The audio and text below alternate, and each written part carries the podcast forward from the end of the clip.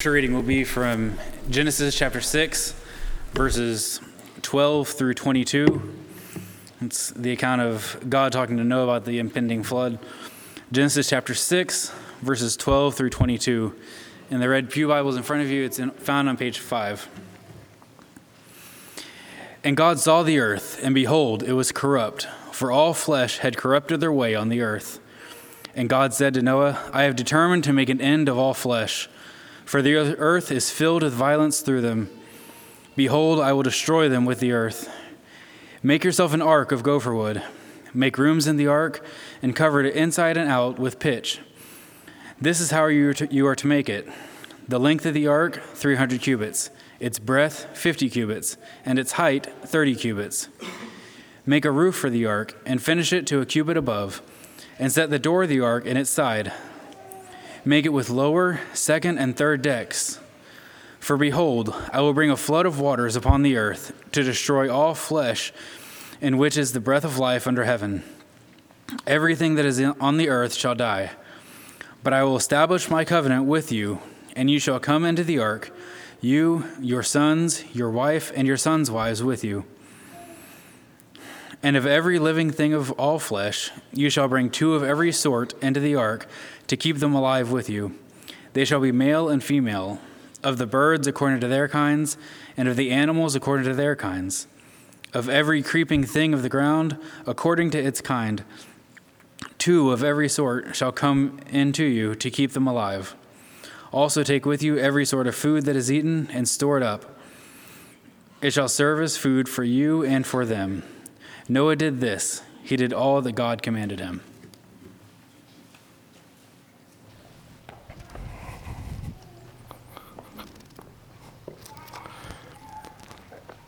If there ever was a story that wasn't for kids, you might say it was about Noah and the flood. I say that not to say that we've ever been wrong for teaching our kids about Noah and the flood. Certainly, we are right in doing so because it is a biblical account and it is something that God wants our children to know.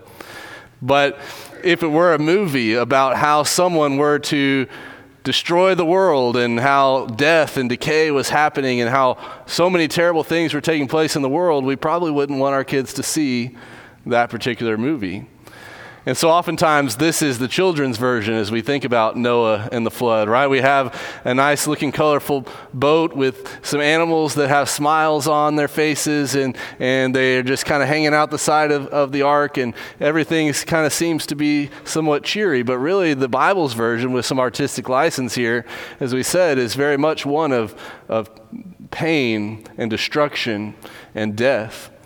And so, as you think about these things, I want us to for sure realize this, this evening, as we continue our study, not just for kids, that the flood, Noah and the flood, the account of Noah and the flood is one that you and I ought not to relegate to just being for the kids, but there is very much a message for us as adults, as grown individuals. And so there are a variety of ways that we could go with this lesson this evening. We could talk about the reliability of Scripture about the flood, about how we can see the world around us and how it is, in many cases, explained by a global flood. We could talk about the fact that the ratio that God has given to Noah and the, the builder of Noah and perhaps his sons building that ark that that ratio is the, is the greatest ratio that, that has ever been discovered for its breadth and its, its length and its height and, and its width and all of those all of those numbers that are associated with it for being a cargo ship of sorts to be able uh, to be able to endure such a tumultuous environment as that. We could talk about how there are specific guidelines that Noah was given. We're going to talk about that some, but there's a variety of ways and, and approaches that we could spend in talking about this particular lesson. But I wanted us, as we think about this not just for kids series, I want us to ask the question why do we have this particular account given to us? And in the place in which it is given to us. Why does God tell us about this flood? And what, what do we learn from it? What does God want us to come away knowing about Him and about our relationship with Him as a result of having seen and understood what took place many, many years ago. And so, really, if we were to boil this account down, the account of Noah and the flood, we might put it in this two, these two simple categories. Number one, what makes God sad? And number two, what makes God glad? And that might seem very simplistic, but it really is the truth. We see in the world around Noah, uh, very much so, that God is made sad because of what is taking place. But on the flip side, if you will, we see that Noah brings joy to God, that there is this favor that is found in God's eyes by Noah. And so, as we think about how is how is demonstrated on the screen here, and it may seem simplistic, don't look at it necessarily just as some very oversimplified thing, but very much so the big picture. And also, for our purposes this evening, as we talk about these lessons, these not just for kids series, it's not just for adults either right? We want our kids to be able to listen in and hear these lessons as we continue on this evening. And so, as you think about number one this evening, what makes God sad? Could you ever conceive of, could you ever imagine a way in which your children could make you so angry and so upset that you would devise a plan to destroy them? No, no, don't answer that question because I know at times there may have been a case where your child has made you pretty upset because of something that they have done. But I would venture to say that not a single person in here would actually say, I have devised a plan to make sure that my children are destroyed. But here it is the case that God is so upset with his creation that he devises this plan to have them destroyed. Look in your Bible at, at Genesis chapter number 6, and let's begin looking at verse number 6 when we think about God being sad, I want us to picture God, if we were to, to, to put him in human terms, if we will, and look at, at his face, we would see that the Lord saw, verse number five, the wickedness of man was great in the earth, and that every intent of the thoughts of his heart was only evil continually. But then notice verse six. And the Lord was sorry that he had made man on the earth, and he was grieved in his heart. So the Lord said, I will destroy man whom I have created from the face of the earth, both man and beast, creeping thing, and birds of the air, for I am sorry that I have made them. What a sad scene, is it not? You know, we're only six chapters into the Bible, and we've had Adam and Eve fail God. We've had Cain fail God in the sense that he and, and Adam and Eve both did not obey their, his commands. And here it is the case now we get to chapter number six, and still there's problems taking place.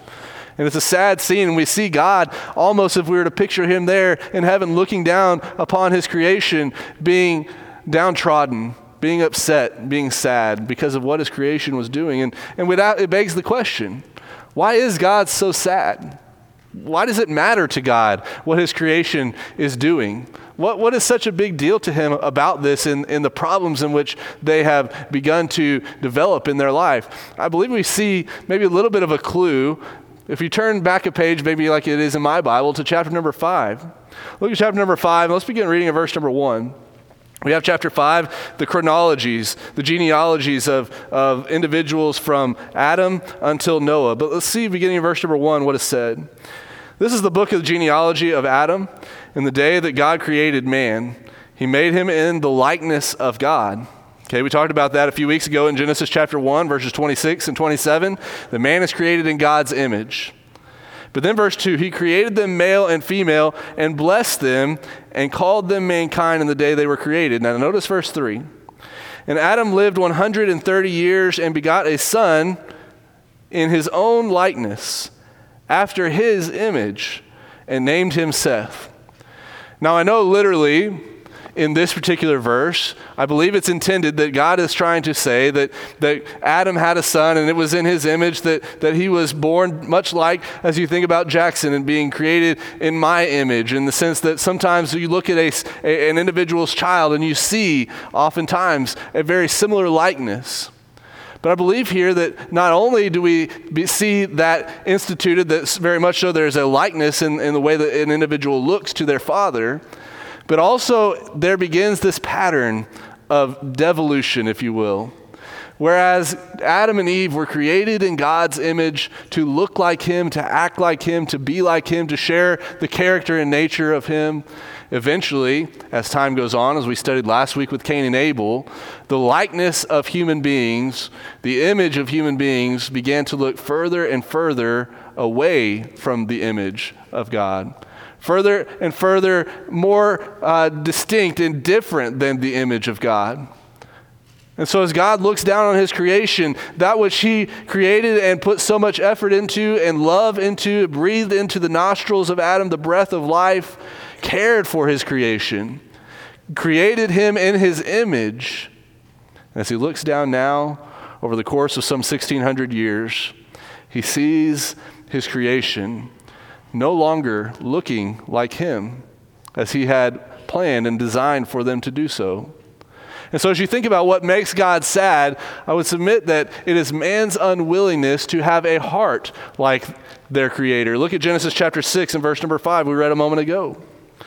The Lord saw the wickedness of man was great in the earth, and that every intent of the thoughts of his heart was only evil continually. The thoughts of man were evil. The thoughts of God are only good, they're only righteous, they're only just, but the thoughts of man were evil. But not only were they evil, but they were only evil in the sense that they didn't think about anything but evil. That's all that they had in their mind was evil thoughts. you think about Philippians chapter 4, verse number 8, that as Christians we are called to think on things which are good, it was completely the opposite when it came to the inhabitants of the world in Noah's day the only thing that they thought about was evil. But not only was that the only thing that they thought about, they thought about it continually. Continually. If you look at the Hebrew word, it seems to indicate from sun up to sundown, all day long. That's how much evil these individuals were thinking about. It's a terrible place. And so, as God is looking down and he sees his creation no longer looking like him and in his image, what makes God sad is that man is unwilling, unwilling to have a heart like their Creator, to, to think about good things and to internalize character and goodness and justice and mercy and grace and holiness and righteousness, all of the things that God possesses, He didn't see in His creation any longer. But not only was it that man was unwilling to have a heart like their creator, but man was also unwilling to act like their creator. Look at verse number 11 of chapter number 6. The earth was also corrupt before God, and the earth was filled with violence. It wasn't just that mankind was thinking about evil things and only thinking about evil things and only thinking about evil things continually, but they were corrupt in their actions and they were practicing violence against others. Think about the world that God's looking down upon, and it no doubt made him sad, no doubt tore him up inside, and caused him to have this regret that we see that leads him to be so sorry that he would devise this plan to destroy his creation. Man's unwillingness to have a heart like their creator, man's unwillingness to act like their creator, even man's unwillingness to listen to their creator. If you think about it, it's interesting to notice as we think about 2 Peter chapter 2 verse number 5 that Noah was a preacher of righteousness. That is that God had given him this task to go and to, to, to tell and warn people about the impending flood that was coming. That was that was Noah's task and that was the message of doom that was coming this warning that was coming. And yet who were the only ones that listened besides Noah besides Noah and his family? The animals. Have you ever thought about that? It seems that maybe, depending on how you read verse number 20, that God tells Noah that two of every kind will come to you to keep them alive.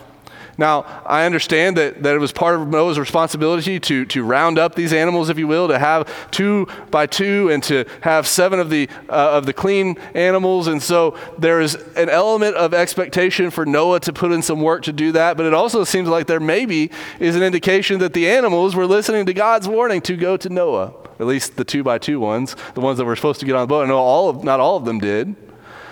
But nevertheless, the point is, even God's lower creation was listening to him.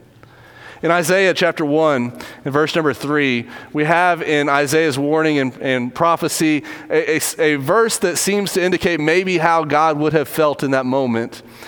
It is said here the ox knows its owner, and the donkey its master's crib, but Israel does not know.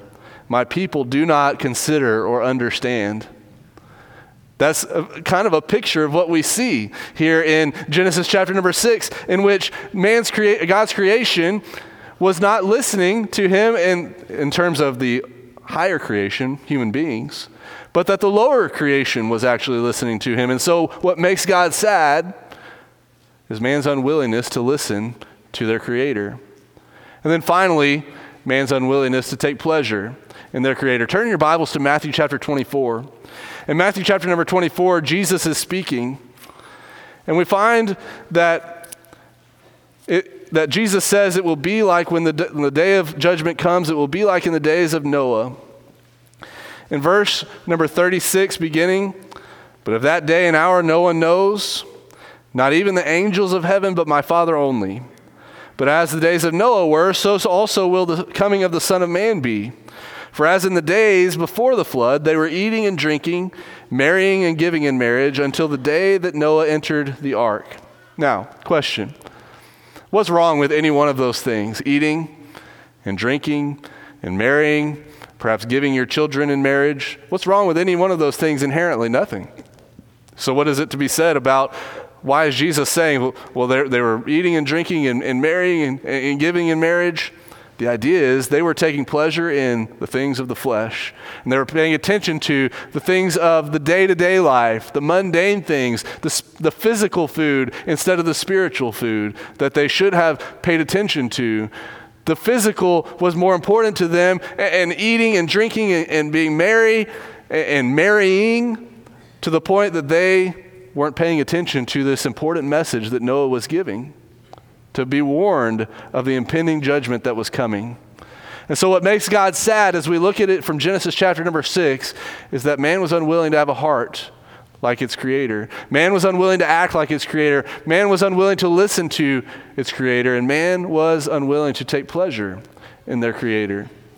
But as we said, if we boiled this story down into two parts, it's not just, thankfully, the first half of the story that we have, and only the first half.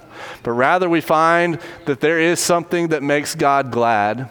As we said in Genesis chapter number six, we find that Noah finds favor in the eyes of the Lord or grace in the eyes of God. And so, what is it that makes God glad? There are various passages in Scripture that that seem to indicate that in some way there might be this level of smiling that God might do. Whereas before, as he's looking down upon his creation and seeing the judgment that he needed to render upon them, it made him sad. And it's almost like he would have been frowning. But as here, as you think about the Lord bless you and keep you, the song that we sing, the, the, the prayer that is prayed in the Old Testament, and make his face to shine upon you the idea is God looking down with favor upon you, almost as though He is smiling. What is it that makes God smile about your life? How can we make God smile? Yes, we can make Him sad, but there's also something to say for what we can do to make God glad. That God wants us to be good, that God wants us to be right, that God wants us to be individuals that act like we should. And when we do so, it makes God glad. Consider I should have had those only come up one at a time. I don't know what happened there. I apologize. What makes God glad, number one, is loving Him above all else. Loving Him above all else. In Genesis chapter 6 and verse number 9, we find this is the genealogy of Noah. Noah was a just man, perfect in his generations, or blameless among those that he was living around, and Noah walked with God. When we think about what makes God glad, it seems as though what we could say is that Noah loved God above all else. He loved him above all else. He was a just man. He wanted to please God. God, as we think about him and his nature, his character, is a just God. And Noah wanted to be like him. He wanted to please him. But not only that, we find that he was perfect or blameless in all of his generations. Not only did Noah want to please God by being just, but he also didn't want God to look bad by the way that he was living. He was blameless among those he was living around. There was nothing that could be held to his account. And so, as people looked at him, they couldn't say about Noah, well, Noah's a terrible person, so I'm not going to serve his God. They could look at Noah and say, he's a just man. And Noah didn't want other people to look at, at his life and think, I shouldn't follow Noah's God. That was the opposite case for Noah's life. But then also we see that Noah walked with God he wanted to be like God in the sense that perhaps he was, it's like he's following in God's footsteps. I think about these three things, and I can't help but think about my own children or your own children in your life as they perhaps want to be like you. They love you so much that that's all that they aspire to be. Hopefully, you're, you're, you're leading them in a way that, that uh, they want to be good, they want to be right, they want to be a, a, whole, a holy person. And that as they look at your life, they want to be like dad, they want to be like mom. And perhaps it's the case for Noah that he loved God so much that he wanted to be like him as well. He was just. He was blameless. He walked with God almost as though he's following in his father's footsteps, trying to be an imitator. As we say sometimes, imitation is the highest form of flattery. And as we think about Noah trying to be like his God, it demonstrated that he loved him above all else. But then, secondly, we see that what makes God glad is not only loving him above all else, but also trusting him above all else. You could look at Matthew or Genesis chapter 6, verses 13 through 22, and we could see that there are a variety of commands that, that God gives to Noah, but especially what seems to be a very interesting command is the fact that he's supposed to build this ark, right, that we've been talking about all evening. He's supposed to build this boat. Can you imagine God coming to you and saying to you, Build a boat, and I want you to do it in the middle of this dry land here where there's no water? And, and I understand that as we think about back to chapter number two, that there was perhaps this mist maybe coming out of the ground, but there's no rain that Noah perhaps had ever seen before, and certainly no global flood that Noah had ever seen before. And yet, as we think about Hebrews chapter 11 and verse number 7, Noah trusted God. He had faith in God despite having never seen these things. Noah trusted him above all else. You think about the fact that it seems to indicate in Scripture that Noah was told to get on the boat about a week before the rain began to fall. Not only had he trusted him for this time period to build this ark, once he gets on the ark, he has to trust that eventually the rain will actually start to fall. And then beyond that, once the rain does start to fall, can you imagine how much that ship weighed? Can you imagine how much just one of the beams of the ship weighed? To be able to carry it, and to, however he, he engineered to be able to build that thing is just absolutely amazing with the technology that he would have had in that day. But can you imagine Noah thinking, man, it took us all of these different tools to be able to just move this one beam to get it right into place. And I know how much this thing weighs. And you put all those parts together. And he's sitting there and he's having to trust God that when the rain starts to fall and the rain starts to develop into floodwaters, that that boat is going to take lift, lift off of the ground. It takes a lot of trust, doesn't it? To stay in the boat because if it doesn't lift off, that those floodwaters are going to come into the ark, and eventually you're going to be trapped inside and you're going to drown. Maybe I should just get out and swim. But no, he trusts that God's plan would come to fruition, that he would be protected. Noah trusted God not only to get into the ark and not only for that it would eventually float, but that he trusted that he would have enough food on the ark to be able to survive for the time period that he was on the ark for about a, an entire year that he had enough provision to stay alive. And that as he's on the ark, that as the floodwaters move the ark around, it's so high up into the mountains, as scripture tells us, that Noah has to trust that God is going to protect the ark to not run it aground. You think about the Titanic running into an iceberg. Can you imagine your ship running into Mount Everest? Imagine the trust that Noah had to place in God, that God would protect him. It makes God glad when we trust Him that much. Sometimes our lives require some trusting of God. In fact, all of our lives do, really. But there are some especially trying times in which we have to trust our God. That we have to trust that even if He doesn't work out the things in this life that we wish He would work out, that ultimately in, in eternity, that He will take care of us, that He will protect us. And it makes God glad when you trust Him. It makes God glad when you stop worrying. It makes God glad when you stop brooding and, and, and allowing your mind to con- be controlled by the circumstances of the day. It makes Him glad when you trust Him that you know He's going to take care of you. It also makes God glad when we follow His commandments above all else. Four times, four times we see it is said of Noah that he did all that God commanded him. Look at chapter 6, verse 22. Thus Noah did according to all that God commanded him, so he did. Then look at chapter 7, verse 5. And Noah did according to all that he that the Lord had commanded him. Then look at verse number 9. Two by two they went into the ark to Noah, male and female, as God had commanded Noah. Verse number 16. So those who entered male and female of all flesh, went in as God had commanded him, and the Lord shut him in. We find a very important precedent set forth in this account of Noah and the global flood that it matters to God that we obey him. It matters to him that we follow his commandments precisely and we do so above all else.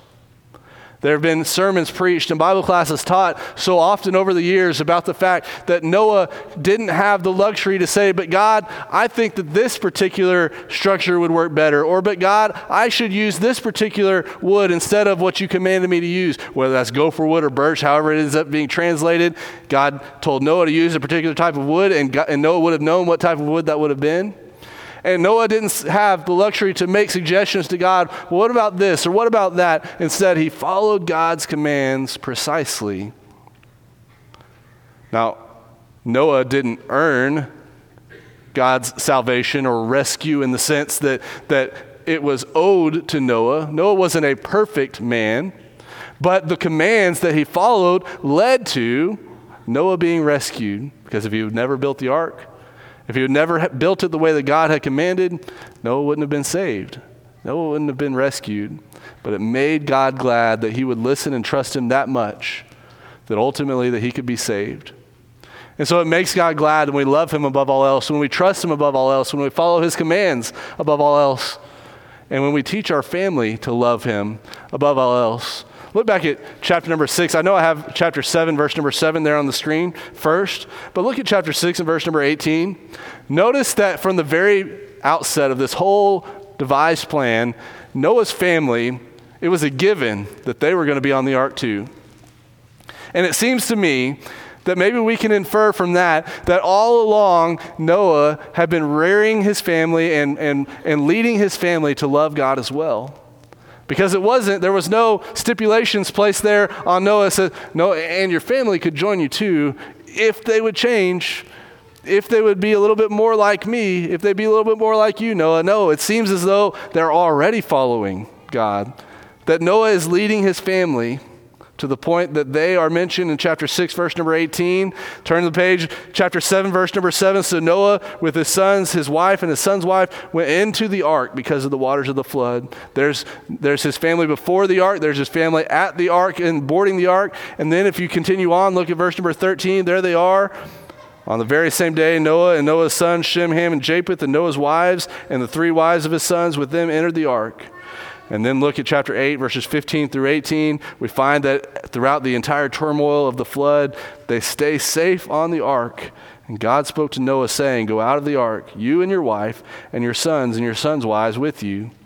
We're going to talk about praising and thanking Him above all else here in a second. It's also interesting to notice we don't have their names specifically mentioned when they come out of the, out of the ship and they offer the sacrifice to God.